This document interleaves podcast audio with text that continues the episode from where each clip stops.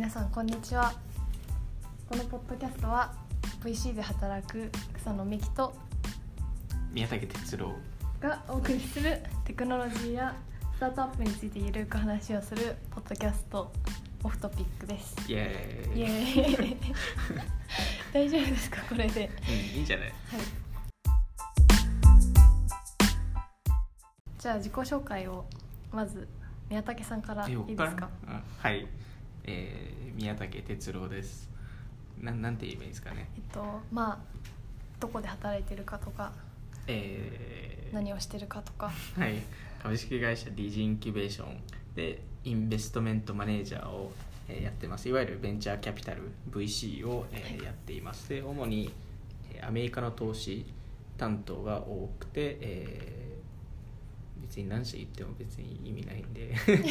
はい、えー、とアメリカを、えー行き来しながら、えーアメリカの新規投資案件だったりうちの既存投資案件のモニタリングを、えー行っています。日本も投資されてるんですよね日本も、えー、と何社かは担当しています。はい。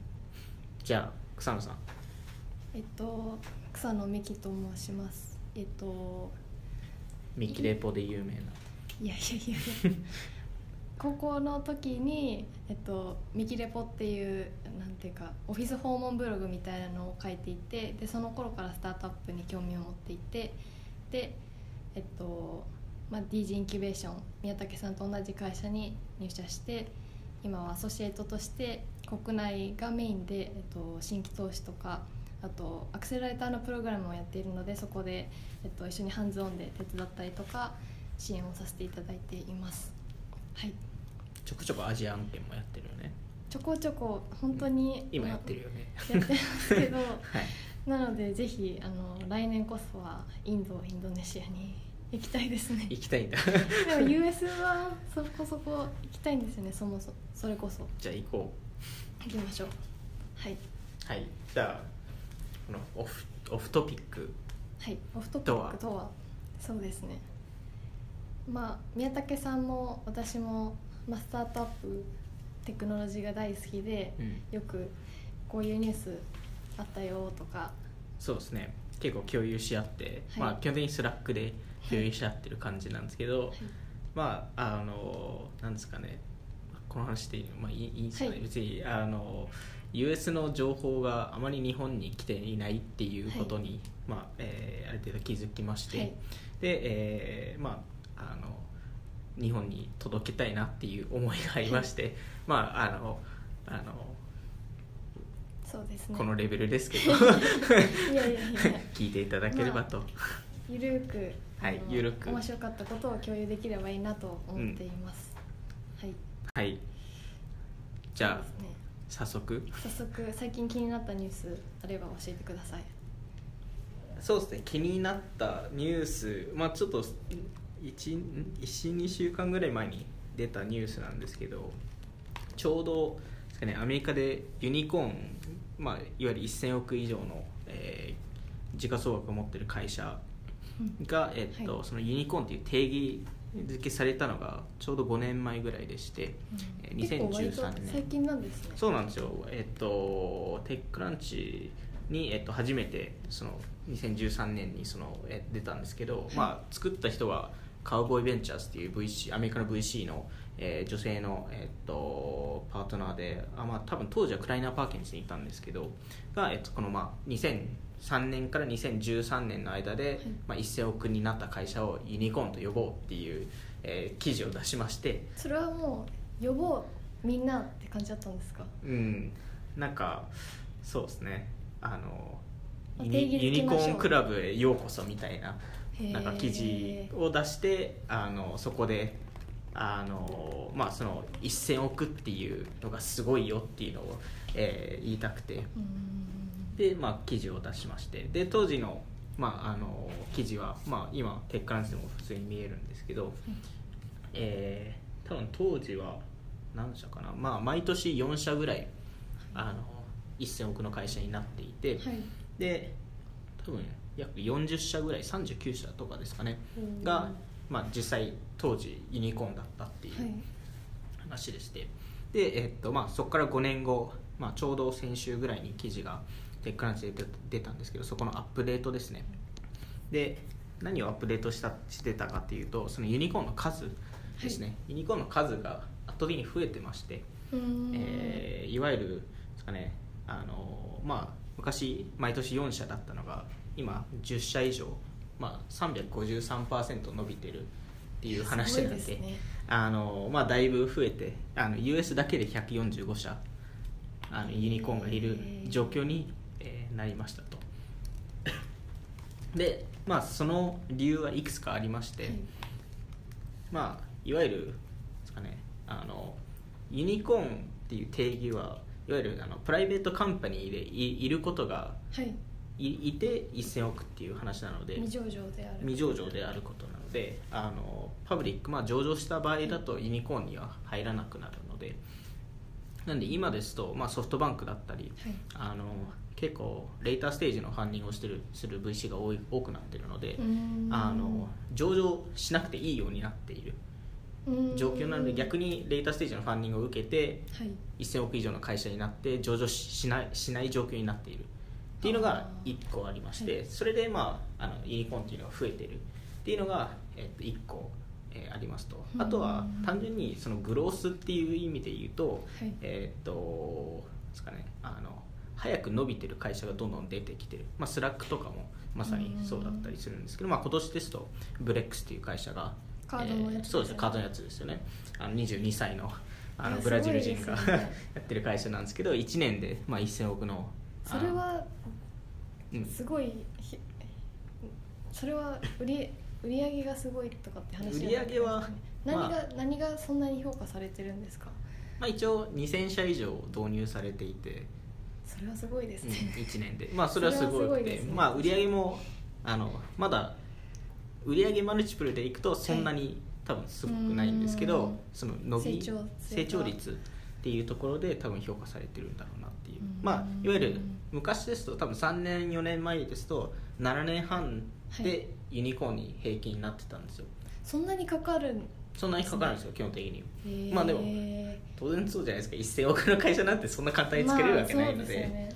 で今ですと6年になったんですよ。なんでだんだんその時間が減ってるんですよ、なんでまあそういうのもあっていわゆる1000億のユニコーンの会社がめちゃくちゃ増えてるんでなんでこの5年後のアップデートの話でいきますとユニコーンってもう特別じゃないんじゃないかっていう話が出てましてどっちかというとその次の10ビリオン、まあデカコーンっていうんですけどデカコーンってすごい名前ですよね。なんかユニコーンより言いにくいけど デカコーンを目指すべきなんじゃないかっていう会社があ、まあ、あのいわゆる VC だったり、えー TechCrunch が言ってることなるほど。っていう話ですねそれはち資金調達がしやすくなったっていうのも背景としてあるんですかね。そうですね。あのまああのなんですかねスタートアップブームっていうのもあるので、あのまああの特にアメリカですとうん。ウーバーだったりスラックだったり、はい。まあ、Facebook もそうなんですけど、うん。いわゆる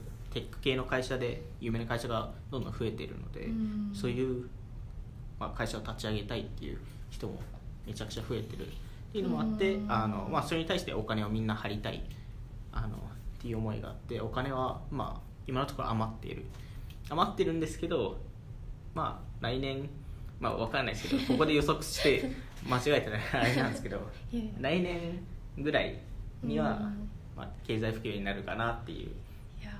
言ってる VC もあのアメリカでは何人かいますね。ー、うん。だから今のうちに資金調達しといてですね。備えるっていう。まさにそうですね。なるほど。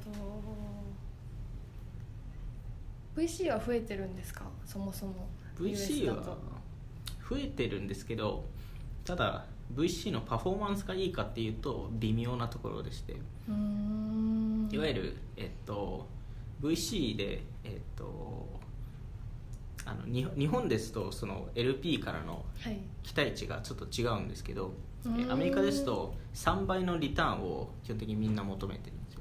日本だと？日本だと、えっとまあ、3倍とかって言うんですけど、はい。まあ、ちょっと LP 型には失礼なこと言うかもしれないですけど 結構情報欲しいとか海外の情報が欲しいとかそうですっていうのを、よね。えっとそれも重要なそれも重要なのでねなんであの、まあ、あのそっちがメインになってしまうケースもあるので、うんもうまあ US だともう確実に確実にリターンをまあ、いわゆるその、えっと、あの他のヘッジファンドとかに入れるより、あの VC にかけるっていう話なのでリターンは、えっと、もちろんもらわないとダメでとなるとあの3倍、まあ、平均3倍ぐらいリターンするとちゃんと LP を満足させられるっていう話なんですけど実際に3倍以上返してる VC をあのアメリカで見ますと5%以下なんですよ。おお少ない。少ないんですよ。少なんでじゃけそんなにパフォーマンス良くないんです、US の VC ですら。まあ、いわゆるセコイアとかアクセルとかすごいところいるんですけど、まあ、なかなか出てこないって。まあ、その理由としてはでかいファンド集めるほどはい。なんかまあまあまあオフトピック来てるんですけどこれ。あのあんまりまあ元々話そうとしてたトピックとはだいぶ外れたんですけどいい全然いいでですすけどあのいわゆるあの日本ですとあの1000億のファンドってなかなか集められないんですけど、うん。逆にそれはいいことでもあって、ほまあ、例えば1000億のファンドを集めたうはい。場合3倍のリターンを出すために3000億返さないとダメっていうことなんですよ。確かに。3000億返す返すっていうことはあの1個のホームランじゃ絶対足りないんですよ。確かに。3000億日本3000億日本だともう無理じゃないですか。特にもう無理ですね。ね本当にあのめちゃくちゃヒットを打つかうん。それかホームランを5本ぐらい出すかとか5多分そういうレベルになるんですよ。大変ですね。なんであの、まあ、セコイアとかそういうのをどんどん出してますけど、い。かなり大変だと思ってまして、確かに。まあ、その3倍っていうのを目標にするのであればですけど、うん。あのまああの意外と US の VC もあんまうまくいってないっていう、うん。はい、でもユニコーンの数は増えてるんですよね。ユニコーンの数は増えてます。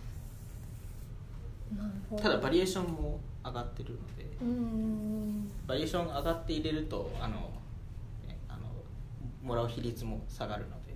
うん。なるほど。まあ確かに。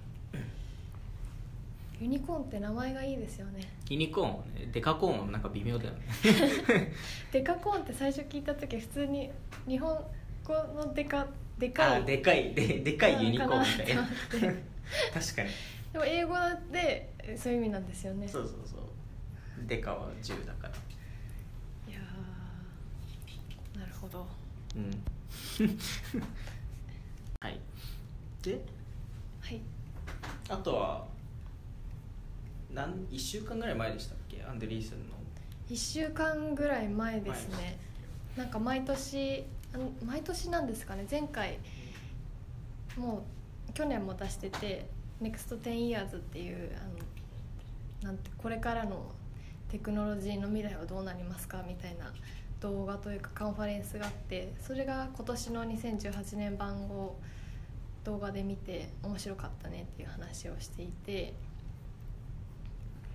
なんか面白そうだなと思ったのはその e スポーツ市場が伸びてるっていう話があって、その野球の MLB より e スポーツの方がこう市場としては大きくなってますよってこう市場というか閲覧数、見てる人が多くなりますよっていう話をしていてでそれに対して宮武さんどう思いましたって聞いたらうん。なんなんて思いました？答え答えないと、はい。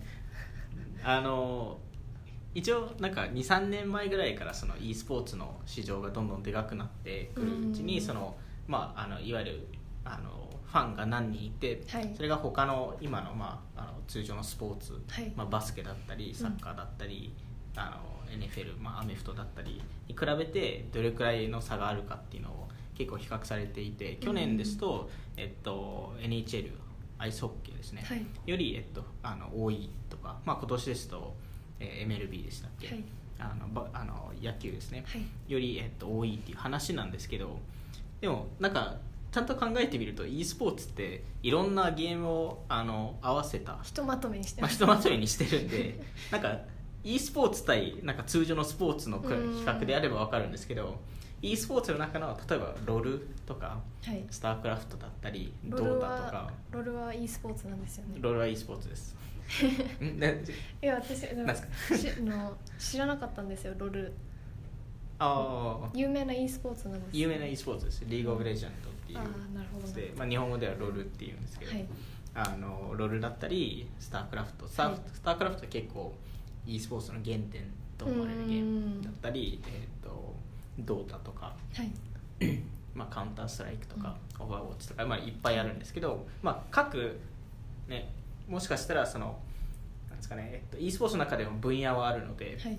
例えばその FPS ってファーストパーソンシューターとかが分かんないですけどバスケに、詳しいですね。まあ、ややってるんで あれなんですけどあの比較できるかもしれないしうん。分かんないですけどその中の、まあ、例えばロールうん。が、あの NBA と同じになるかもしれないしとなると e スポーツってまだまだしん全然浸透されてなくてうん。あの多分これからあのやるっていう話で。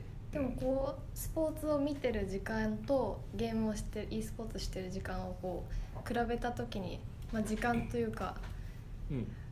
ユーザーの時間はそっちに奪われてるっていう意味では比較対象になるのかなとはそうですね。ちょっと思いました。でやっぱり e スポーツの面白いところは、うん。あの彼らがその、まあ、Twitch だったり、はい。まあ、YouTube とかでもまさにそうなんですけど、うん。あのあまりなんですかねあの見なかった行動を作り上げたっていうか、うーん。なんですかねあのいわゆるえっと他の人がゲームしてるのを見るっていういわゆる、えっと、プロじゃなくて一般の人がゲームやってるのを見る文化を作り上げたのが e スポーツでそれはめちゃくちゃ面白いなと思っていてそれによっていろんな新しいスタートアップだったりあのエコシスビジネスのエコシステムができたの確でそこは逆に多分もしかしたらその影響で NFL とか NBA とか、まあ、いわゆるアメフトとかバスケとかうんサッカーとかそういうこあ、まあ、方向性に行くかもしれない確かに。しあの、うん、結構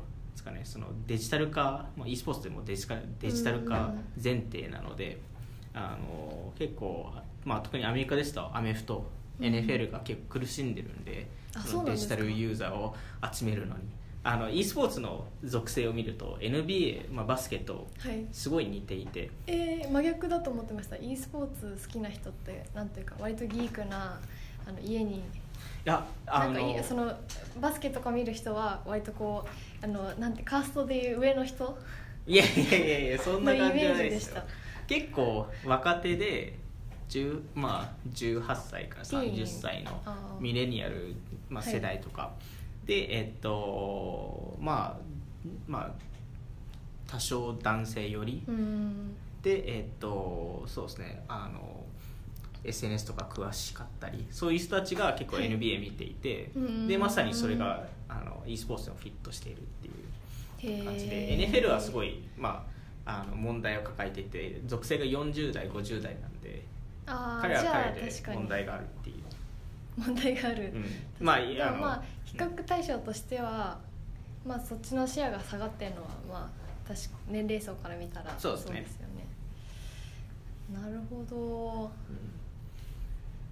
えー、でもバスケそのバスケを見る層のとゲームをやるのって全然体験として全然違うじゃないですか。体験として違うかもしれないんですけどでもバスケって試合を全部見る人って割と少ないのでうん。しかっていうと SNS で多少なんかハイライト見たりうん。すると同時に YouTube であの、まあね、ロールを見たりするので特になんですかねあのそんなに違和感はなくて、うん、なるほど。まあ確かに。サッカー好きな人ウイニングイレブンとかやりますもんね。やりますね。でバスケもあの NBA2K があるので。あそんなのがあるんですね。あるんですよ。あのせ 世界に浸透してないだけで。NBA 一応日本語版はちゃんとあるんで。あそうなんですね、うん。あんま多分ダウンロードされてないですけど。なるほど。はい。ねうーん。うん。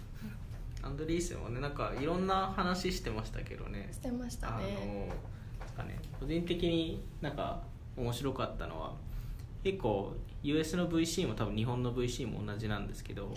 なんか国内のマーケットを見がちででなおかつうん国内のデジタルマーケット、はい。まあ、IT テック系のマーケットしか見ない傾向にありまして、まあでもうんまあまあでもそそういうせせそその世界観に住んでるんで、まあ仕方ないっていうのはあるんですけど、うん。まあ、アンドリーセンとかで、まあ、あの今回のえーっと何でしたっけ、えーじゃあビビギニングオブあエンディングオブエンド・オブ・ザ・ビギニングですね、はい、あのであの話した内容とすると、はい。あのまあ、まずあのデジタルって本当に経済の一部でしかなくて、うん。一部のうちに本当に小さい部分っていう話をしていて、まあ、確かにそうだなっていう。リテールのはあのうん、小売りの話とかは特にそうですよね。そうなんですよね。E コマースって本当にちっちゃいうん。市場なんだなっていうのを感じました、うん。本当に小さい一部で本当になんか数パーセントみたいなうんうん感じで,、でそれを US だとそれででそれを世界で見るともっともっと少なくて確かに。1%以下とかになってすなってしまうぐらいの多分レベル感で、まあ、そう考えるとまだまだあのデジデジタルって伸びるし、まあ、なんかちゃんとそのマーケット市場をちゃんと考えないと考え直さないとなっていうのは思っていて。で、まあ、そういう意味で言うとそのですかねあの、まあ、まだアメリカ内だけなんですけどその、えー、と小売市場、はい。まあ、フィジカルのリテールの市場を、えー、と見てるスタートアップではうん。US にもいいまして、まあ、例えばポディアムっていう会社とかもめちゃくちゃ伸びてる会社なんですけほど、まあ、まさにそのあの95%ん？何パーセントかちょっと覚えてないんですけど。ちなみにそれはどういう会社なんですか？えーどういう会社？あ一言で言う一と言で言うとね。あのなんです時間もあれなので。あのえっ、とフィジカルリテール用のインターコム。ほう。テクノロジーが若い人にしか ね。なかなか伝わらない。うん。まあ、あの調べてくださいっていう話じゃないですかね。まあ彼らもそのいわゆるこうあのフィジカルリテールの、まあ、いわゆるレストランだったりバーだったり、あのうん。本当にあのですかね小さいあのアパレル売ってるお店とか用にうんあのテクノロジーを提供していて、えー。まああのそこがかなりでかいマーケットかなと思ったり。なるほど。はい。なんか私も宮武さんも小売の話とか D2C の話は好きなのでまた。次回話をしたいですね。うん、結構、ね、C 向けの話結構好きですよね。C 向けとかそのメディアとか。メディアとか。うん、うちの投資とあんま向いてないですけどね。それは C です。C です。別にいいじゃないですか。今後そこを増やし増やしていけばいいんじゃないですか。だから今年僕の担当案件で多分3件ぐらい C やってるんで。なんでそこは増やそうと思ってるんで。いやでもそういうサービスの方が私も好きです、うん、なんでなんかそういう話をできればな、そうですね。うん、ではそろそろ。そろそろ。これはちょっとどれぐらいの頻度でやるかはちょっとまだ皆さんの反響次第ということで まああと私たちの,、あのタイミングがあった時にタイミングがあった時にね。タイミング気が向いてた時に合わせていきましょう。はい、はい。うん、じゃあ今日はあのサンクスギビングっていうことでねアメリカでは。あそっかそうですよね。え11月の 22? 22木曜。おー。第3の木曜。